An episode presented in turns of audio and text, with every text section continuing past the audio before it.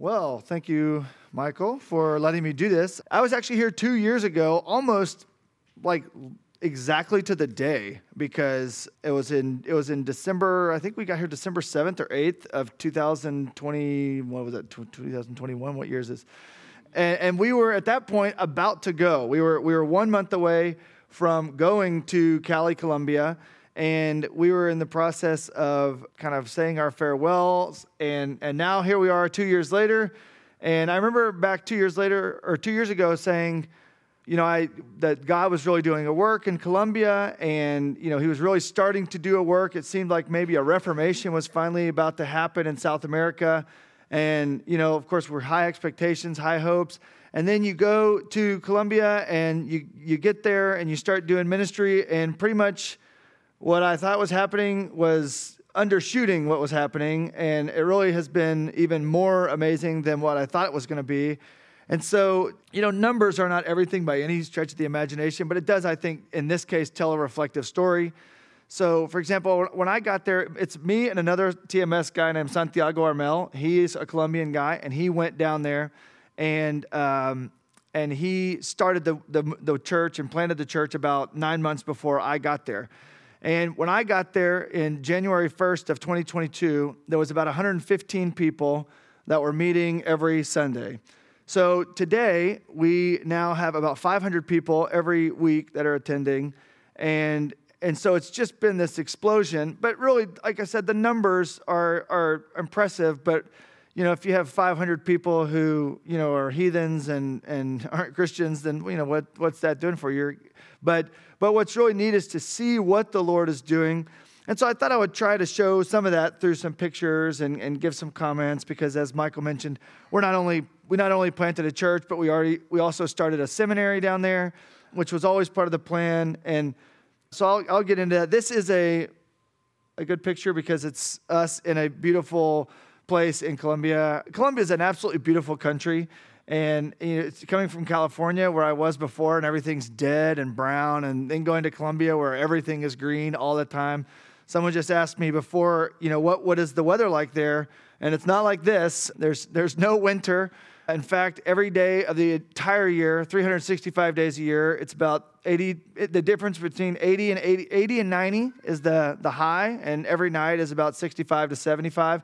So it actually is pretty nice because it's not that humid. Some of you are thinking maybe we should move there. Others of you thinking no way. So you know, it, and it's it, the, because you're close to the equator. The it gets dark really early and and gets light pretty early too. And every day is the exact same. We don't have daylight savings time, so there are benefits to doing that. If you don't have if you have kids, that helps. You don't have to mess with the changing of the schedule. This, this group of people, these group of men right here, that is the leadership team that we have at IBCC. I'm going to say IBCC. I can say IBCC, but after two years of saying IBCC, it just sounds like not even the same church. So IBCC stands for the Bible Christian Bible Church of Cali, Iglesia Bíblica Cristiana de Cali. So IBCC, and, and really, God has, from the beginning, blessed us with a tremendous leadership team. Santiago, which is the first one to the left of center, is the, is the other TMS grad. He, him and I, he and I are the two pastors of the church, the two elders. The man in the, in the middle, his, his name is Andres. He is a deacon. The man on the far left, his name is Cesar. And the guy on the far, left, far right, his name is Benji, Benjamin. He is actually an American, but who is who connected with us. He had been a missionary for 10 years in another organization and ended up coming because there was no good churches. He lived in another city and ended up moving to be a part of our church. And those two guys on the ends are actually both studying their MDivs right now at TMS through the mentor program. And so, really, for a church that's less than two years, or for it's just over two years old, to have almost four TMS grads is really an incredible thing. And the two the two bookends, Benji and Cesar, they they, they, were, they started doing it in Colombia, so they've never been to the U.S. to, to study. So it really is just a, a, a supernatural provision for God to provide faithful men, and, and they've been there since day one. When, and, you know, it's the first, the first meeting was in the back of a patio, that, and there was about 30 people and you know in two in the next week there was 50 and then so the first location only lasted two weeks because it was at cesar's house and then they had to move to another place. And then that lasted about eight months. And then they, we, we're now on our fourth location because we're just growing so fast and we can't, we can't contain, we, normally the, the place runs out of space too quickly. So, but these men are faithful men. They're godly men. They love the Lord. They love the church. And so, and every one of these guys right here also plays a key role in the seminary and just the operation of the church itself. So we're super blessed to have that team.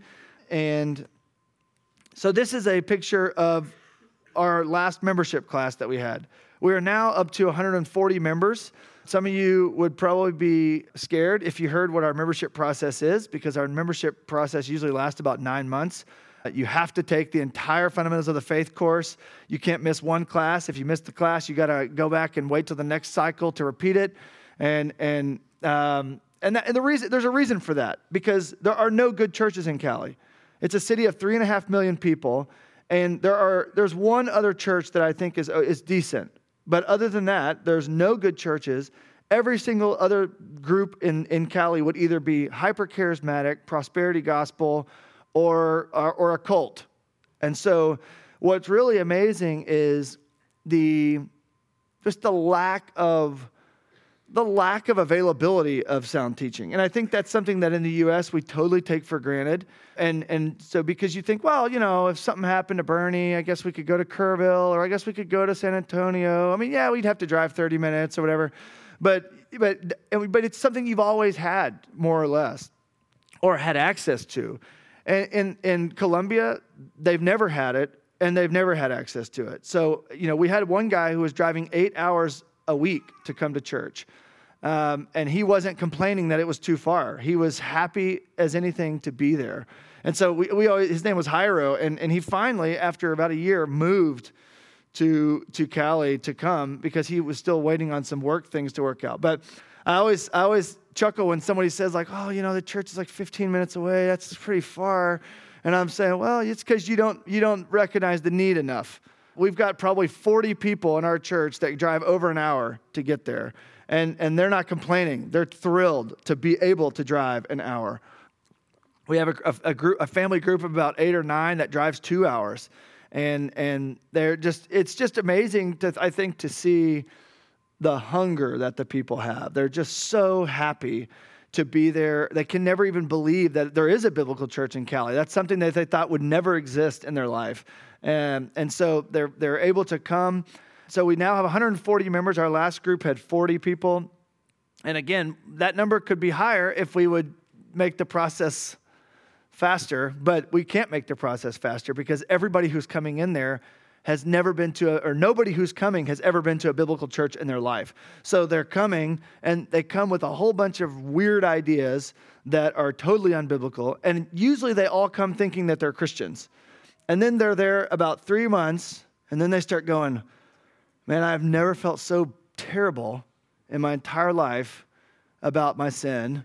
You know, I've been in church for 20 years at a charismatic church. I've never felt so horrible in my life you know, I'm not even, maybe I'm not a Christian. And then, like three months later, probably at the six month mark, that they start saying, you know, I don't, I don't think I am a Christian.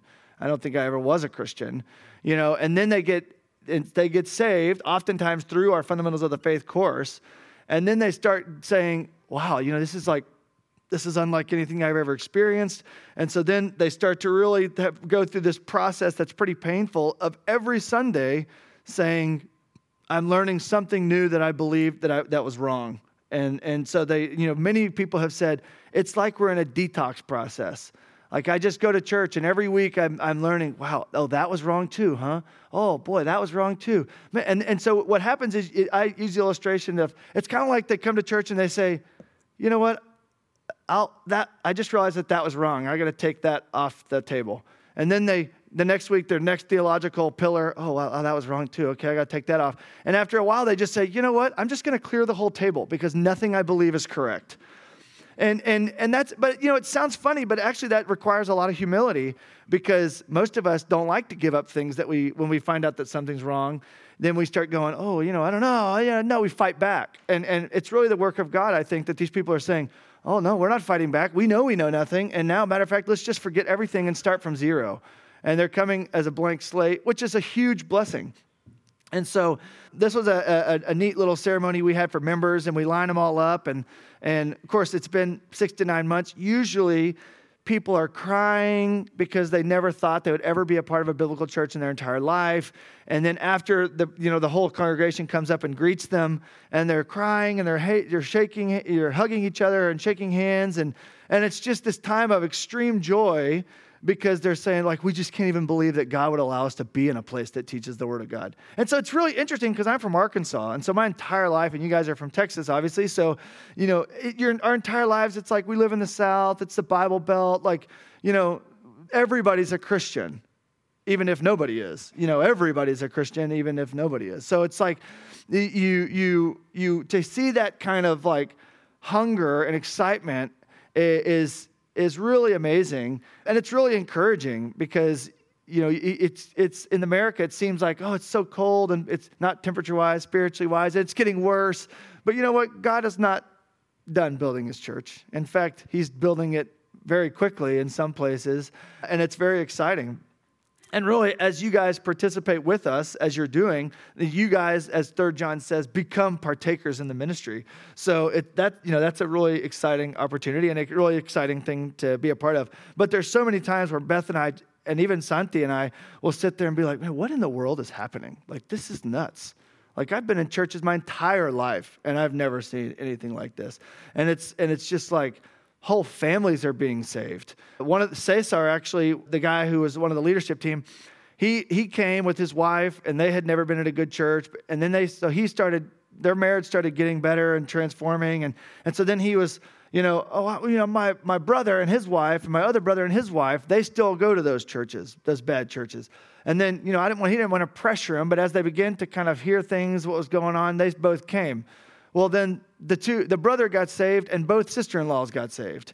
And then the wife, Cesar's wife, said, "Well, you know, I'm going to invite my mom and dad." Well, then the mom and the dad got saved, and then so it's like these literally like whole family groups are being saved, and and so many times a mother and a father of small children have been saved. And what encourages me is like now that family has hope. Those kids have a bright future where they're going to grow up and they're going to learn the word. Whereas you know six months ago that kid was going to grow up in a you know, falsely religious, hypocritical, heathen household. And now, because God in His grace saved the husband and the wife, that He's really just now that that whole family, that whole home is totally transformed. And so you're just like, wow, that, what, a, what a grace that is.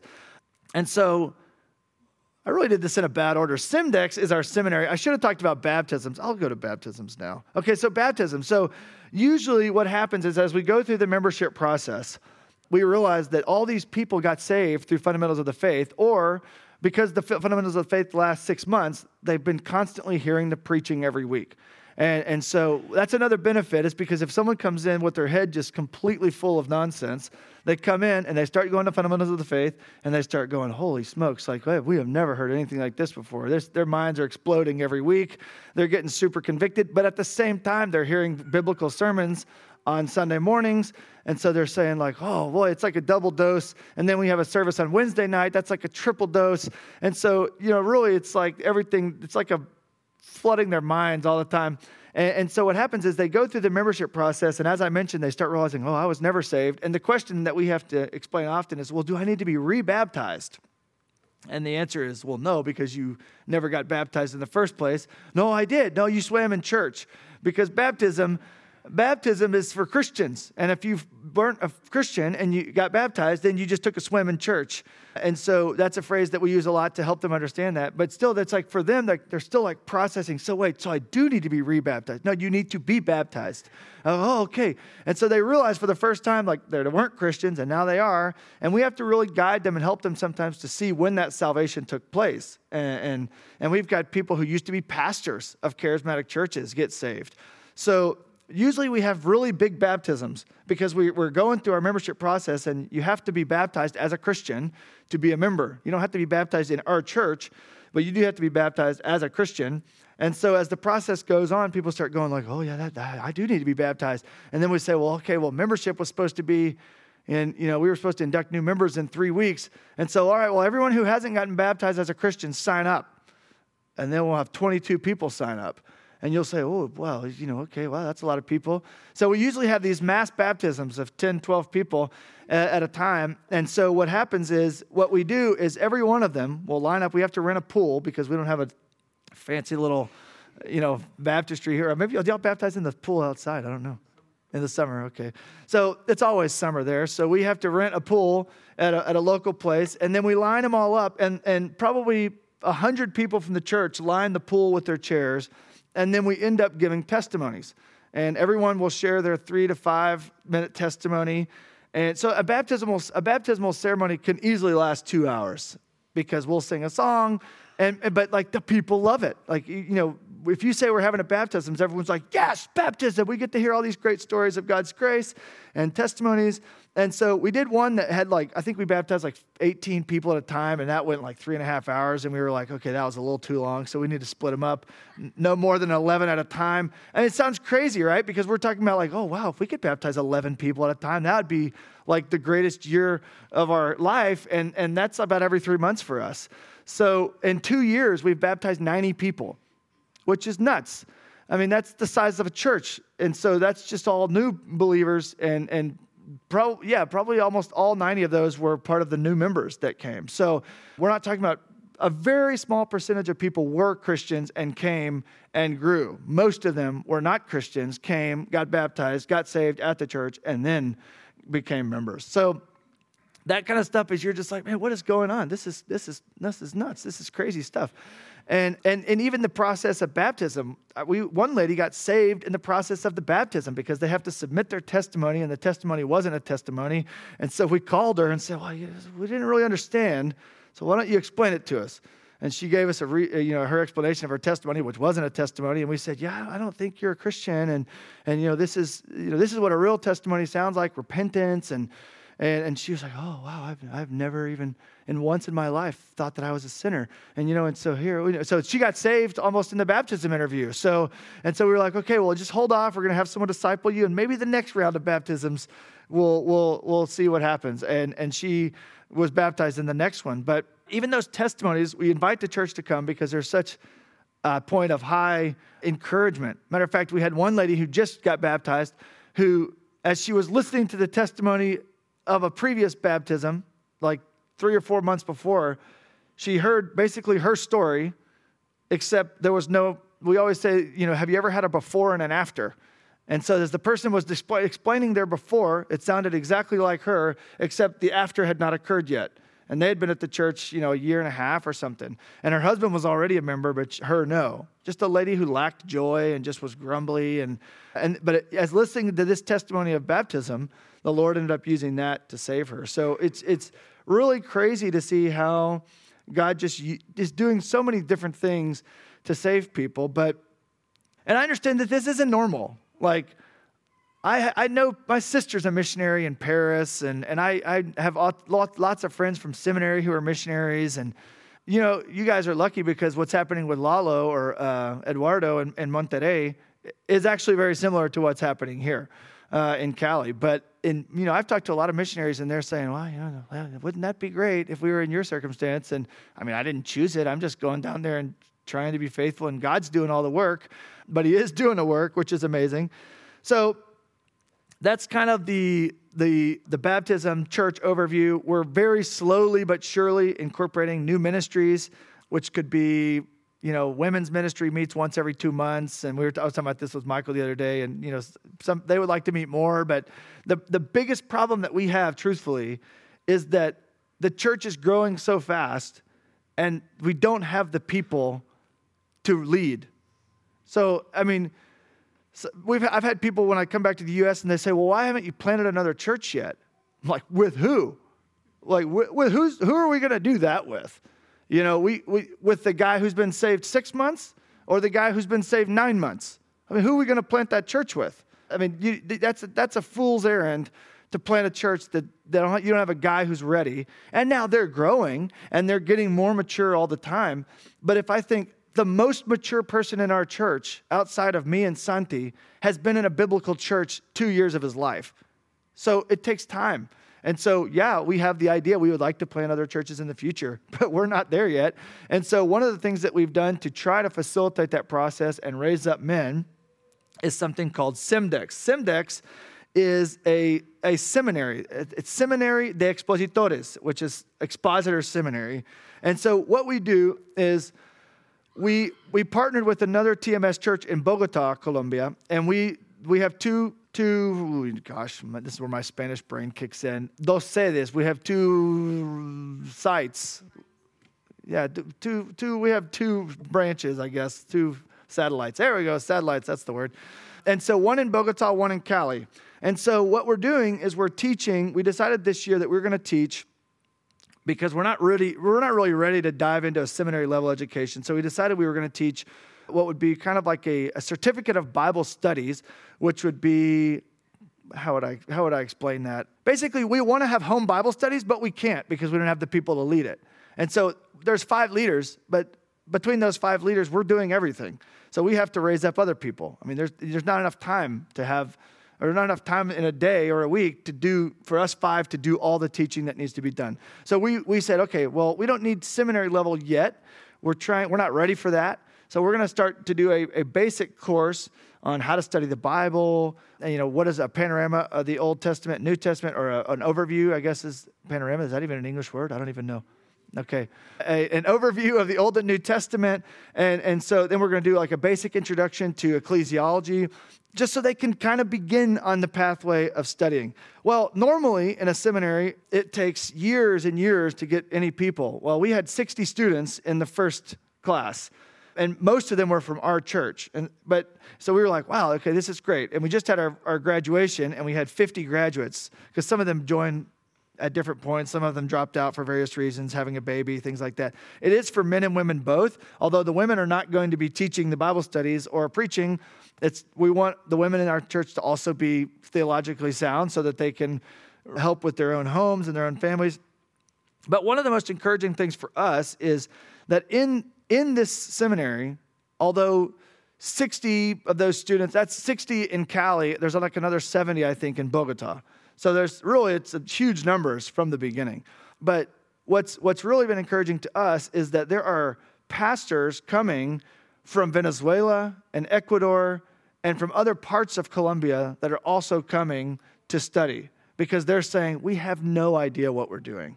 Because it's not like in the US, like someone goes to seminary and comes back and be a pastor. No.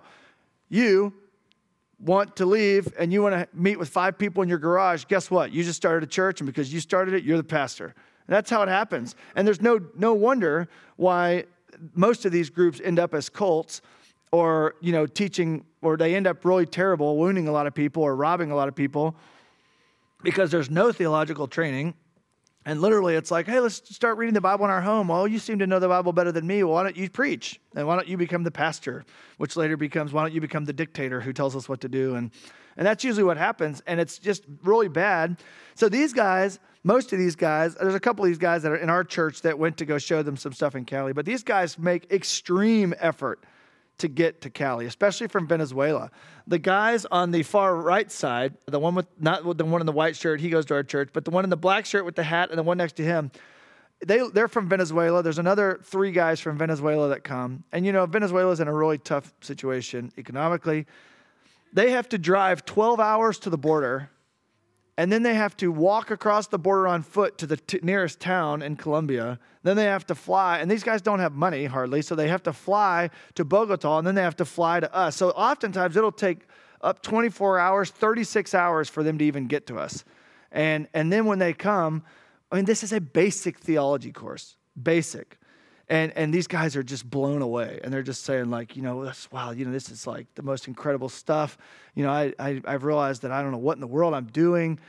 But God has also been faithful to provide for these men. Um, you know, the little short guy in the middle that says Kenneth Cole, he's from Ecuador. And, and he is just a dear saint.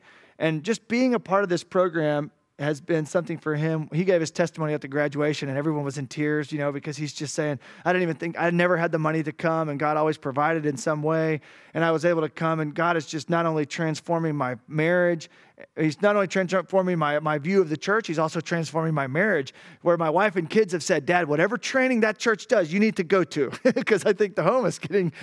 The, getting ordered and, and things are getting better in the home and they're saying whatever they're doing you're going and so he's, he's, his life has just been really changed. And, and what's interesting is they one of the things we've heard over and over again is like, you know, you can read this in a book and I can study the theology, which is transformative, but we've never, we don't know what it looks like in practice. Like, yeah, I mean, I, I even took an online course and I learned, but, but I don't know what, I don't know what that means practically. And so, what's really what one of the things we've learned is that it seems like God is raising up IBCC as a model church in the region. You know, He's obviously saving a lot of people, but we, we've done the best we can to be very ordered and structured. And, you know, this is why everything we do has a purpose. Even on our Sunday service, we're doing things a certain way to, to facilitate certain things. And, and these guys will come and then we'll do a baptism service and they'll be at the baptism service and they're blown away. And then they'll come and they'll come to our marriage meeting, on our marriage dinner meeting on Friday, the last Friday of every month, and they'll say they're learning. Okay, not only what is the theology, but what does it look like for a church to actually do these things? Uh, because they've never seen it in practice because there are no good churches. And so many of them have said, like for us, the most valuable thing, almost even beyond the teaching of the seminary, is to, is to see the church in action. And not only to see the church in action, but one of the things that has really warmed my heart as the pastor is that the people of the church, of our church, who have been transformed they're, they're being Christians. And I mean that, I mean, they're extremely hospitable. They're extremely generous. And so these guys will come and, and you know, they'll, they'll have, you know, someone who has the tiniest little one bedroom apartment will say, hey, two pastors can sleep in our home. We'll, we'll, we'll go sleep at my mom's house so you guys can have our apartment. And these are people who don't have any money. And, and you're going, wow, like well, this is like really incredible that they're that they're willing to do these things. And, and you know, there was one one family that in particular that's really shown proven themselves to be extremely hospitable. You know, they were like, yeah, we're having four Venezuelans stay at our house. And so we finally went to their house, and I'm like, where? Where are they staying? And they're like, no, no, no. We're all cramming, all five of us. We're cramming in our one room over here. And we gave the pastors the kids' rooms and this other thing. And we're like, I'm like, wow, this is incredible. You know, a lot of times we're thinking, well, I don't have enough bedrooms, you know, but they're just like, no, we, we'll just give you whatever and, you know, we'll figure out how to make it work. And, and so it's just really incredible to see that it's not just numbers that are growing, it's the people's hearts are growing in their generosity in their in their attitude of they're saying, man, we we, we want to serve. And I've been in a lot of churches in the U.S. and and you know it's like people are always fighting to find people to serve. And in in our church, it's like everybody's coming up to us. What do we do? How can we serve? What can we do? We just give us something to do, and we're like, I don't know. Like there's like we have to like invent something for you to do because because they're so eager to serve that we're we're just like okay well I mean, I guess do this, you know, and they're just like, yes, some, something to do, an opportunity to serve. And, and, and like, you don't have to fight of like, who's going to pick up all the chairs after the service? Because we, you know, we have to do certain things. We have to break up. We rent a, an event center. And so, you know, we have to break up and tear down. And, you know, guys just showing up and they're saying, yeah, we're going to do it. We're break up everything. We'll do all this and give us something to do. And you're just like, wow, this is amazing. You know, usually you, as a pastor, I hear stories of you're like fighting to, like, so can we get anybody to come to this thing? You know, I don't know that it's like that here. I don't think so. I doubt it. But, but you know, but it, there's, but there's, that's really encouraging to see that the people they, they have that hunger to serve they have that hunger to give they have that hunger to, to make themselves available. And again, I think some of that just comes from the fact of like, we have never experienced true Christianity in our life. We've never known anybody who has experienced true Christianity in our life. This is the most amazing thing ever. And, and, and you know, we started the pattern, Santi and I, inviting people over to our house after church on Sunday. A Sunday for us, Michael was asking me this the other day, what's a Sunday like for you? I'm like, well, we, we usually leave the house at 8.30 I preach from 9:30 to 10:30 in the in the Bible study hour. I'm preaching through the book of First Peter, and then you know from 11 to 12:30 is our service, and then usually we invite people over to our house after for either lunch or to talk, and then they'll stay till 8, 9, 8, 9 o'clock at night, sometimes 10 o'clock at night, and they'll just sit there for like six hours straight asking you questions. What's this? And how do you, what about this? And how do you think about this? And what about this? And, and it's like, wow, like this is, it's, and you go to bed Sunday night and you're just totally exhausted, but you know, well, that was a good day of ministry right there. And, and, and so what's happened is as we began to model that, inviting people over, what happened is now the church has begun to you know, someone who has a patio, they'll invite 50 people to their house. 50 people. How do you, like, patio's like the size of that little, little stage right there. And you're like, yeah, we all just sit on the floor and we pack around and we all bring something and, and we just sit there and hang out till midnight. And you're like, wow, that's like, okay, that's, that's amazing. You know, and I, I'm, I'm glad I don't always have to be there because, you know, sometimes I go pretty late, but I'm like, that's incredible that that's happening. And we're not having to like say, hey, you should invite people over. It's like, no, they just want to be with the body. They want to be with the saints. They love it. As matter of fact, if we had church seven days a week, they'd be there seven days a week. We're not doing that, but you know, they would do it. And, and that's the thing that's crazy is I'm always thinking like a little bit of American in me. And I'm like, wherever some people will say like, well, you know, yeah, we should do something. And you're like, okay, yeah, let's do something. And then it'll never happen. There, it's like, we should do something. Okay, yeah, yeah, like right now. And you're like, oh, uh, right now? Like, yeah, if not now, tomorrow. We're like, oh, okay. You know, it's like, okay, let's do this. You know, and it's that they love to be with each other. And and the it's just uh, we've had people come from the U.S. on mission trips and things like that. And one thing we've heard is, I feel like I just walked into the early church.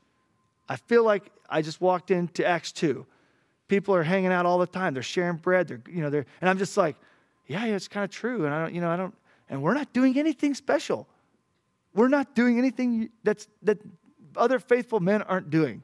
It's just for some reason, God has determined that in Cali, He is going to do a work. And, and it's incredible. And we're just happy to be a part of it. And we're glad that you guys can be a part of it as well. So, another thing that is fundamental to our church is fundamentals of the faith. I said that, you know, that's a, that's a requirement for membership, is that you have to go through the whole course. And like I said, that's about a six month course and and we have to do that. It's just like we have to do it because everyone comes in just with the dumpster fire of theology in their brain. I hope that reference makes sense. And and and so they come in and they just are all messed up. And so they they, they we say okay you got to go to fundamentals of the faith.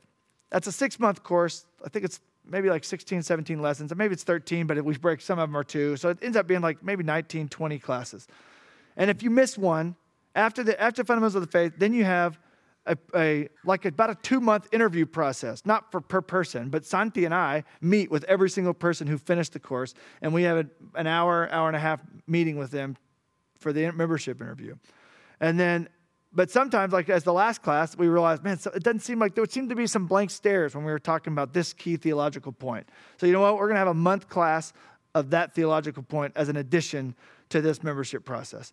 And, and because what's happening is you got to have everybody on the same page.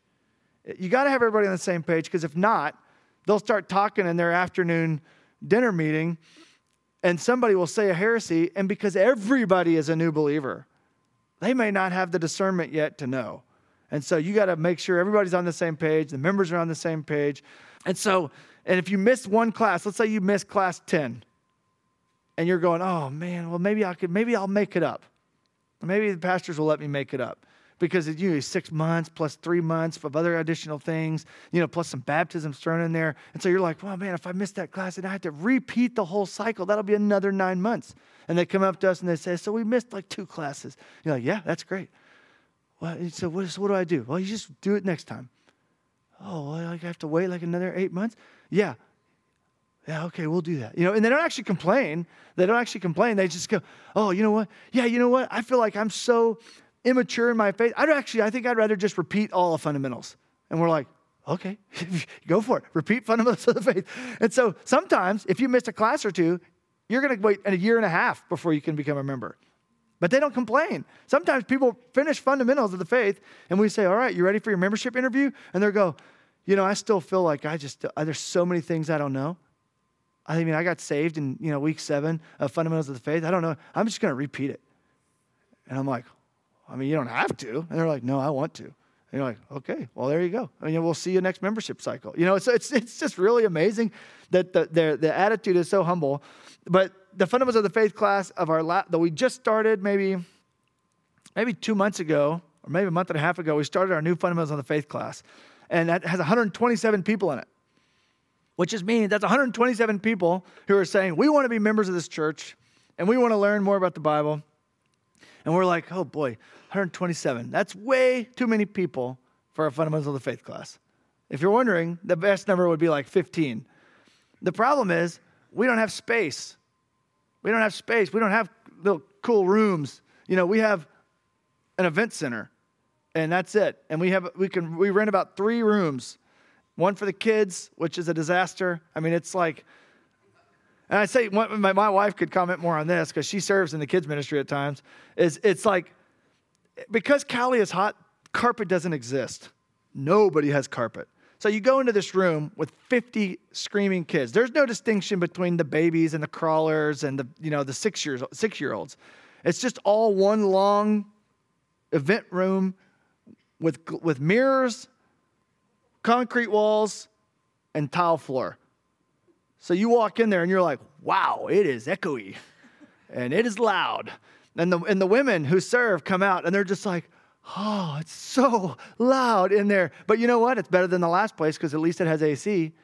The last place we were meeting in a shopping center in the midst of taxis, and it was a taxi sale like a, where they sold taxis. It was a it was a like a mall basically, and in the in the patio area, it was like basically you all would be taxis, and we had to put up some plastic chains to somewhat corral the kids, and then like this little corner was the kids area and it was Sancudero, which is like a mosquito heaven.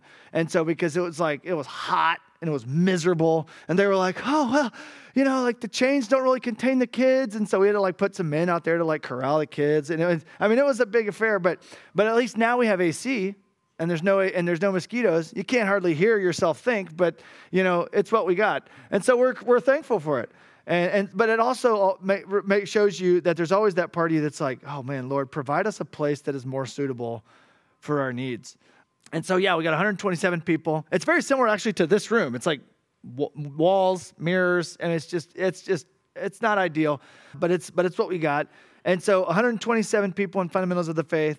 Pray for those people because many, many, many of them are unsaved, but God has been saving people. And, you know, sometimes you can convince yourself thinking, oh, you know, I don't know, maybe fundamentals of the faith, that maybe that's not so important. No, for us, it is absolutely vital.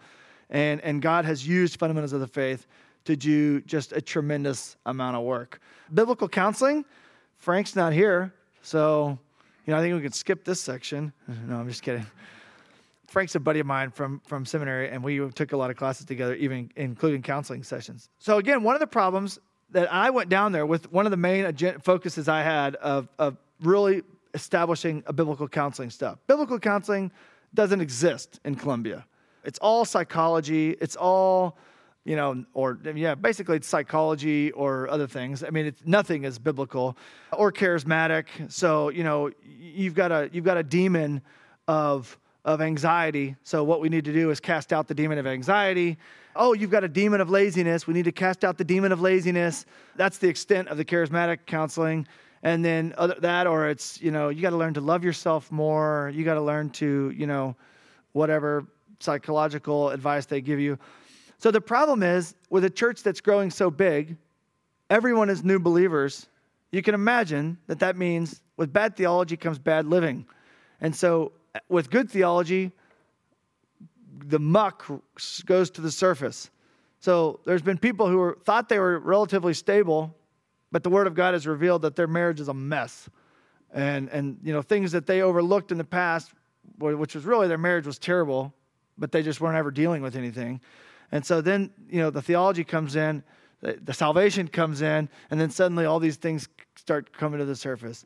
You know, oh, do I have to admit to my wife that I cheated on her five years ago?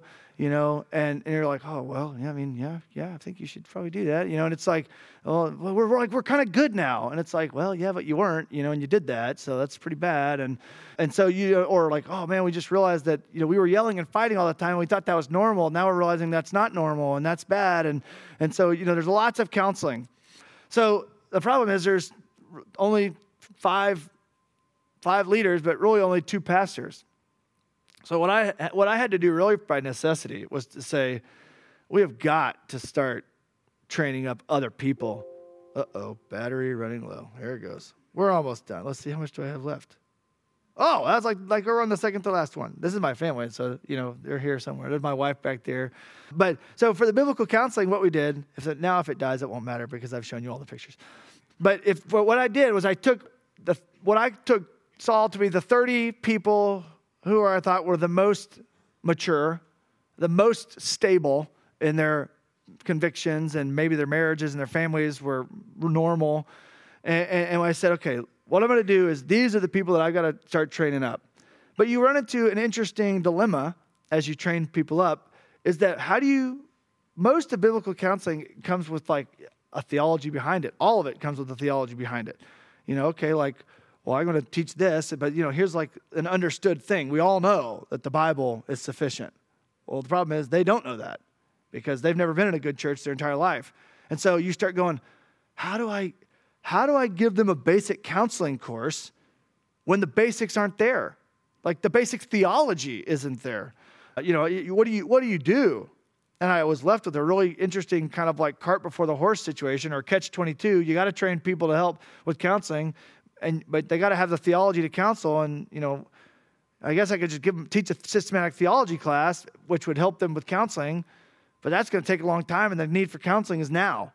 So, what do I do? And so, I, I invented or designed a course that was called basically the stakes in the sand, or, oh, here we go, we lost it. Basically, stakes in the sand or the pillars of biblical counseling that are true in every case. You know, it doesn't matter who you're counseling, the goal is always the same. The goal is always to glorify God. That's the goal for the counselee. That's the goal for the counselor. So if someone comes in there and says, well, you know, why, why, what are you expecting to get out of counseling? Well, I want my marriage to have less fighting. Well, that's a bad goal. Well, how's that a bad goal? Don't we all want? No, not really. Because the goal is to glorify God.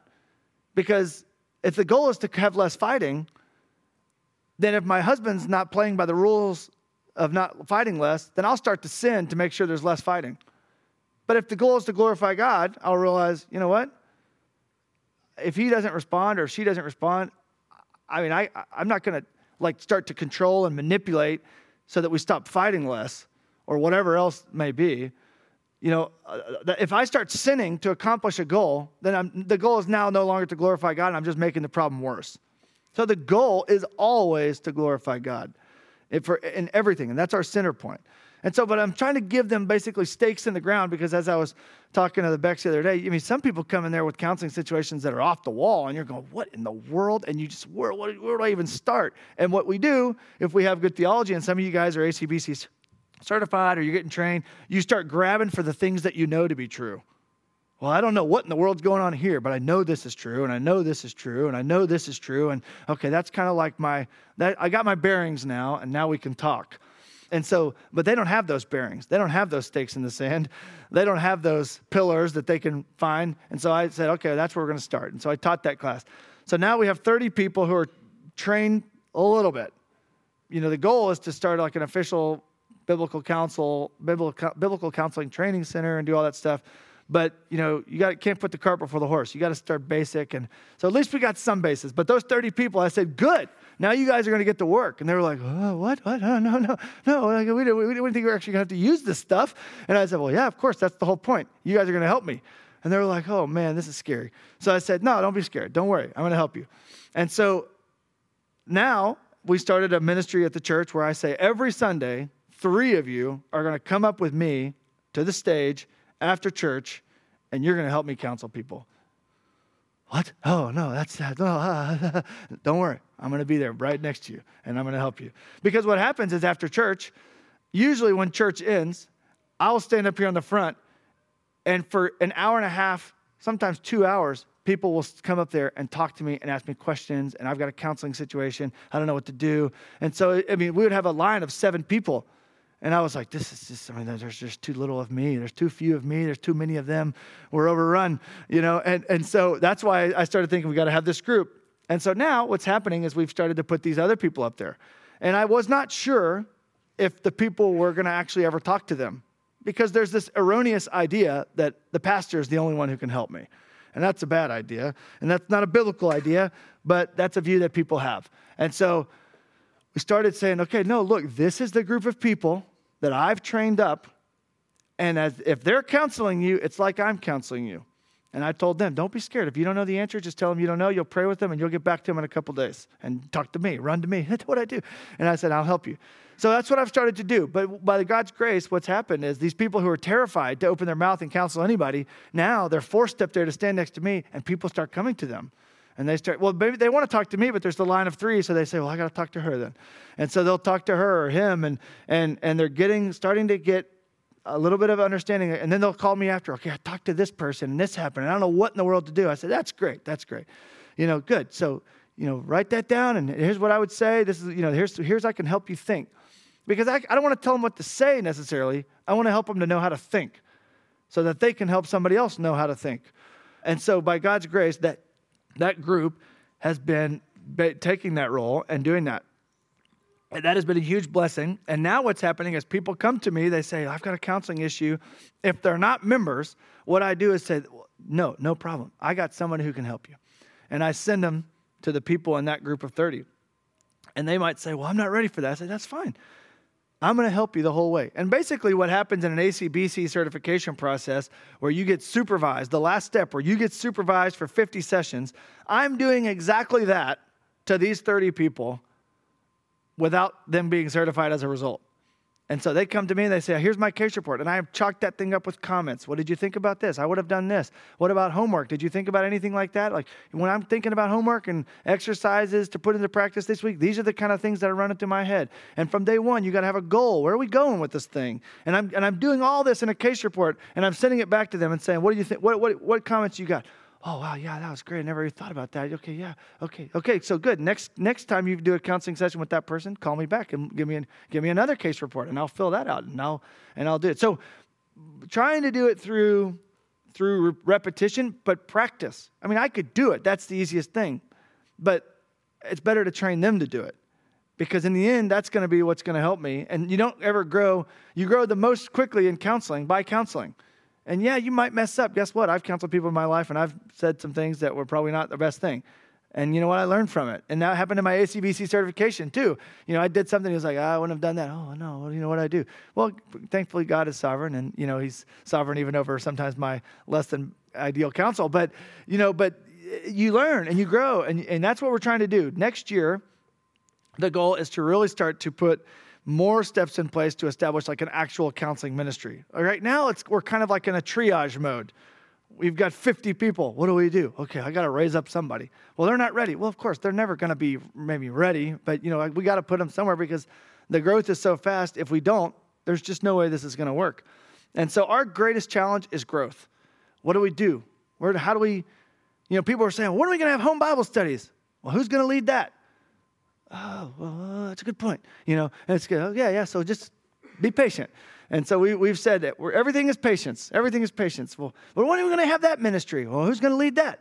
Ah, that's a good point. Yeah, okay. So just maybe next year, we'll see. You know, we just kind of we kind of are able to punt, and, and what we're doing is we're waiting for a guy to present himself.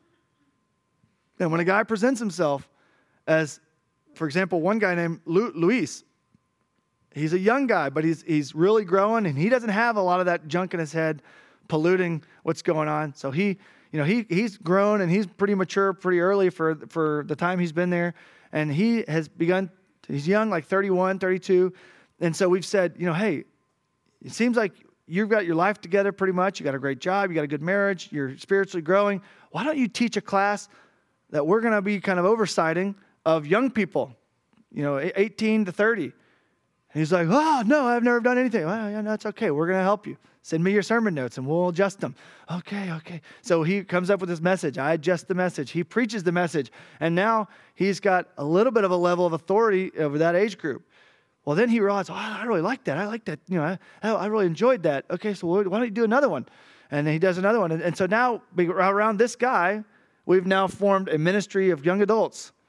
And, and you know, we're not saying, you have to do this, you have to do that. We're saying, listen, take ownership of that ministry. Obviously, we're going to be very quickly or very, very uh, diligently overse- overseeing that ministry, and you're not going to do anything, you know, that's going to happen that, we, that we don't know, that we're not knowing about.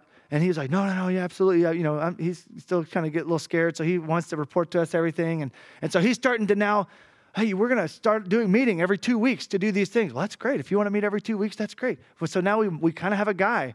So now we can, we can think about starting that ministry. And, and, and, we've started to surround him with other couples that are stable and, and growing and, and doing well. And so then what do we do? We say, okay, well, you, you run that, and anything happens, you let us know. And then he calls me the other day hey, this other guy who's, you know, running around with some false teachers, you know, he came and invited some girl and, and she said yes because she's a new believer and she has zero discernment. And well, what do I do? She, she let it slip to my wife that she's going to this ministry thing with this unbelieving guy and she didn't even know he was an unbeliever. And I said, okay, that's not going to happen. So I counsel him to counsel her. He calls me back. That conversation went great. We talked to her, we told her, we warned her, and we, you know, and now we're going to be more, we're going to be more diligently overseeing her. And that's good because that's how ministry grows and that's how you got now we're raising up men in the practice because we, that's the only way we can do it. You know, we, don't, have a choice. We have to kind of and, and there's been a lot of trust on our part because there is that fear. Oh man like what happens if this guy says something that maybe is not 100% but we don't have a choice. You know we would if, we have to say we have to just trust that god is going to build his church and obviously we do it with much oversight and we do it with much caution but we have to just trust God that, you know, God uses other people just like He uses us. And one, once upon a time, we were there leading some group and we probably said something stupid at some point and, and God was gracious and helped us to learn from it. But now here we are. And so we just are really having to trust God. But you can pray for us in that way too, that God will protect us. We're very slow to move on purpose because it's better to be slow to move than to rush somebody in there and then have to backpedal. And so pray for us in that way for wisdom and discernment. That's really all I have. We're going to close in prayer, and then you'll hear from me next hour too. So, God, thank you so much for what you're doing in Cali. Thank you for churches like this one that, that partner with, with us in that work. Lord, I pray that even this, this talk will have encouraged them to show that, Lord, you are doing a work in the world. Uh, and you are growing your church, and you're doing an amazing work in Central and South America. And we just praise you for that. Thank you that we can be partners with that and we can take part in what you're doing. Now, you don't need us, but you allow us to participate. You allow us to experience your goodness and your grace and generosity to, to, to have, live and do things that have eternal significance.